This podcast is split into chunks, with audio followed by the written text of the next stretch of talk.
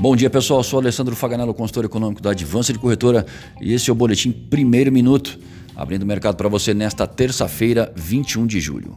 Dow Jones Futuro em alta de 0,59%, Europa Frankfurt operando em alta de 1,7% e na Ásia, o índice CSI 300 da China encerrou em alta de 0,23%.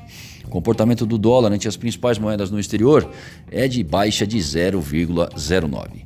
No Brasil, às 14h30 teremos a entrega de parte da reforma tributária ao Congresso Nacional, pelo Ministério da Economia, seguida de coletiva.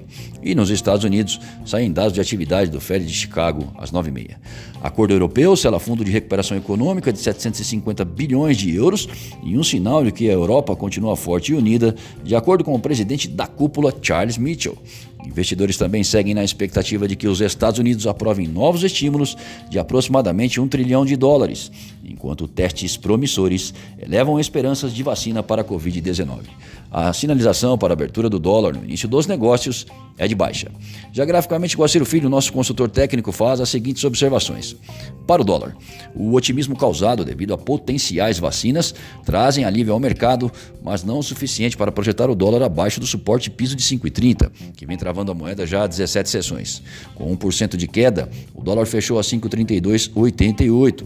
Para essa terça-feira, o fraco calendário econômico coloca os olhos do mercado à política interna brasileira, que caminha rumo às tratativas da nova reforma tributária. Já para o euro, com queda de 0,93%, o euro encerrou a segunda-feira sendo cotado a 6,15.